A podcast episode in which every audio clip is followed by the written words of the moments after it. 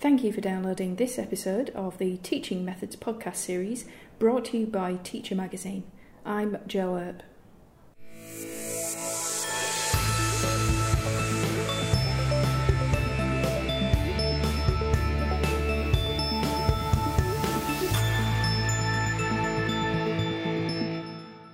Video conferencing technology has changed the face of distance education, but teaching to a camera rather than face to face requires additional skills.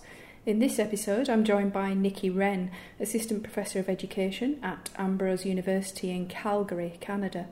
Wren and colleagues Dorit Maor and Andrew McConney from Murdoch University in Australia have studied how educators delivering school lessons by video conference can best build a classroom presence and rapport with their remote students. Nikki, welcome to Teacher Magazine. So the participants then, they were all secondary school teachers and students, weren't they? What kind of circumstances then were they using the, this video conferencing technology? So they were in actually th- across three different rural districts mm-hmm. in Canada, in Western Canada. I'm actually originally from Australia and I grew up in a rural area in Western Australia, so I'm very passionate about reaching rural kids in uh, d- dispersed areas.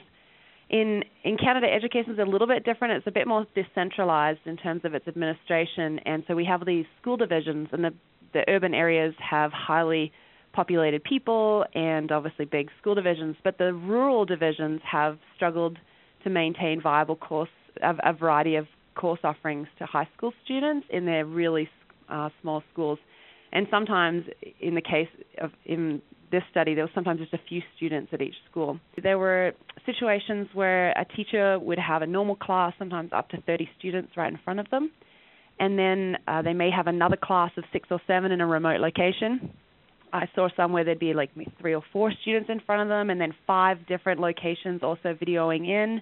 And then I also saw a, a teacher who was two teachers who were just operating out of a, a single office and would teach to students who are in an entire classroom somewhere else. So yeah, there was lots of different uh, things I observed. Most of it was focused though on that what we'd call uh, simultaneous delivery of face-to-face and video conference, and that had some very interesting things that came up. We found it uh, what I'd consider to be called non-parallel delivery because you, like you said, you're doing two different kinds of teaching at, at the same time. You're interacting with kids face to face, and that has its own challenges and pedagogical challenges. And then you're also dealing with a two-dimensional set of students that are, are remote, and of course you're two-dimensional to those students as well. Uh, one of the things that I picked up on the report was, um, uh, like you said, a face-to-face and online at the same time. Some of the students felt like they were just in the audience, so to speak, and and it, and they, they felt sort of more included depending on where the camera was placed, didn't they?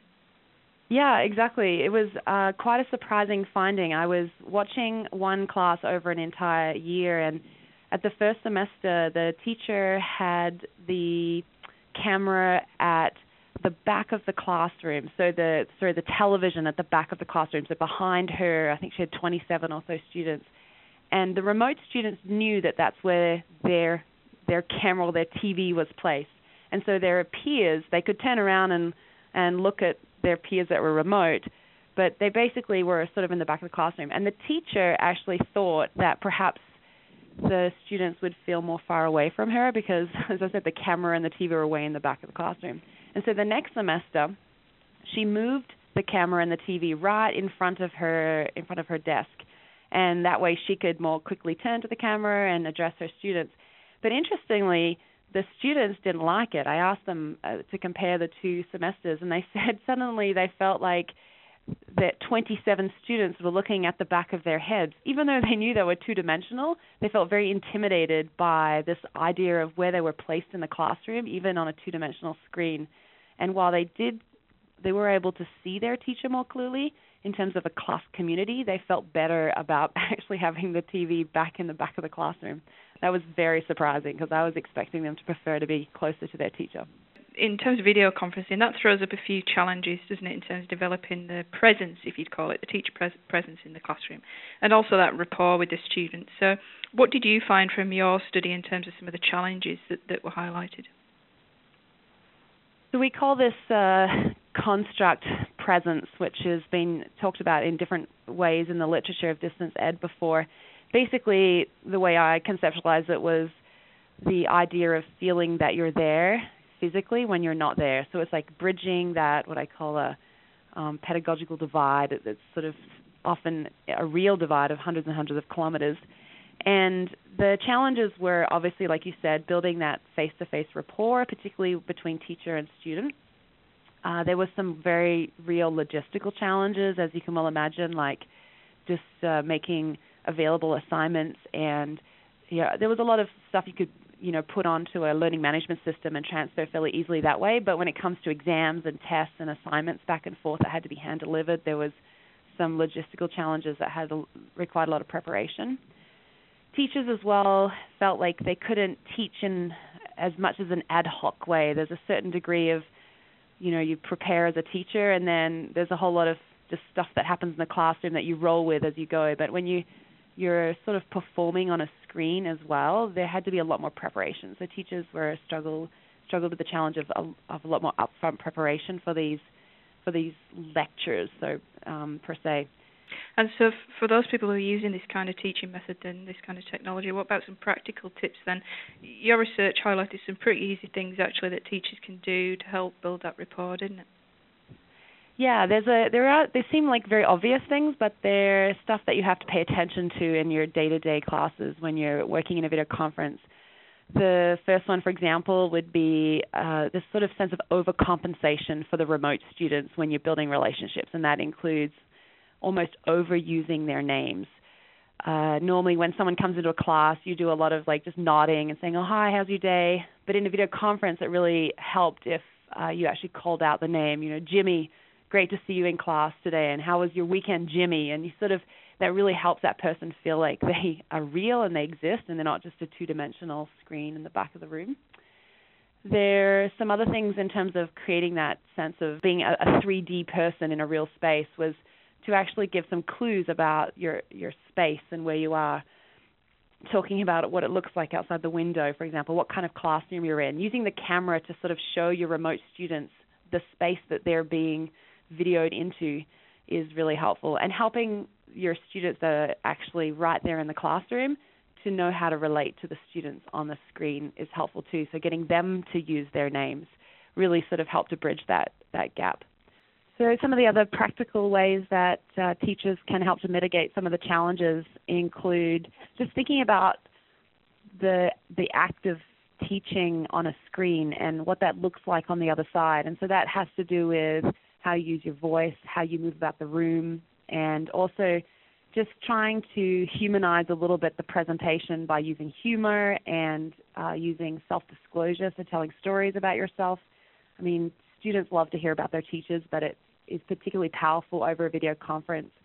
It personalizes the situation. So, you know, we found that students really appreciated when their teachers told jokes and and actually had some downtime in the video conference. So it wasn't just pure lecture, and there was this sort of downtime where students could maybe make some jokes. I know my students used to play practical jokes on my my near students used to play practical jokes on my far students by putting signs up in front of the camera and um, making faces at them. And it seemed like some silliness by grade 11, 12 students, but actually it really helped to build community and a sense of both students being real to each other.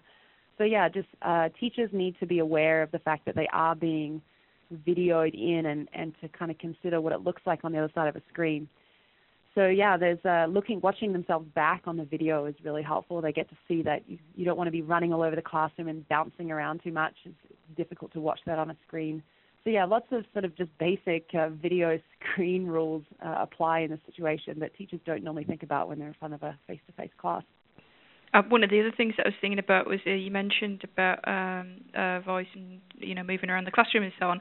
And as a teacher, you'd normally sort of give um, uh, in terms of feedback, it'd be more informal. You might give a little nod or a or a look, or and and of course they're not going to be able to see that, are they?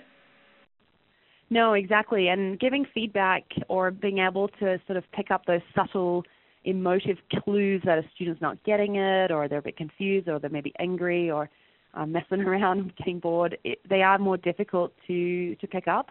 Some of the strategies I saw that were working really well was one teacher kept a list of all her students, and and she actually would text her students back and forth. Now she didn't have a lot of students in the on the remote side, but she was able to just like quickly send texts to them on their phones and just you know she would send a text and watch them beep and the, they sort of like call to attention and they're able to even just quietly and privately sort of text back so no i'm a little bit confused. Can you just clarify that question? Or um, and she found that very effective for making students feel comfortable to ask questions and to seek feedback and for her to be able to give feedback without it being public publicly broadcast. This sort of public broadcast piece is very difficult for the remote students because they yeah like you don't want to put your hand up in front of everybody and and say I don't get it and have a teacher you know publicly live say well you know uh, let me give you some extra explanation for that.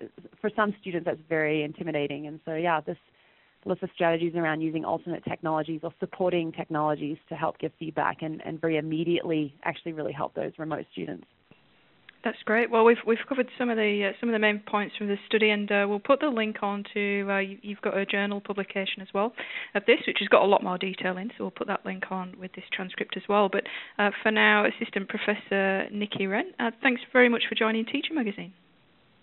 Excellent. Thank you very much. I appreciate chatting with you. To download all of the Teacher Magazine podcasts for free, visit acer.ac forward slash teacher iTunes or www.soundcloud.com forward slash teacher hyphen acer. To find out more about the research discussed in this podcast and to access the latest articles, videos, and infographics, visit www.teachermagazine.com.au.